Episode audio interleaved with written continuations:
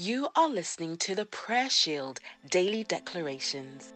Heavenly Father, we declare that the United Kingdom will plant good seeds of righteousness, of moral rectitude in our land, our institutions, and communities. And as a result, we shall reap lasting fruit that will continue into the coming generations. We declare that the time has come when the heart of the nation will turn to God in humility and desperation.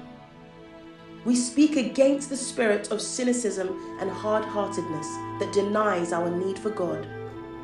We declare that the wind of the Holy Spirit is blowing across cities, towns, and villages and inspiring people to acts of kindness and love. We receive with thanksgiving the harvest of obedience to God, restoration, peace, and harmony in the name of Jesus. Amen.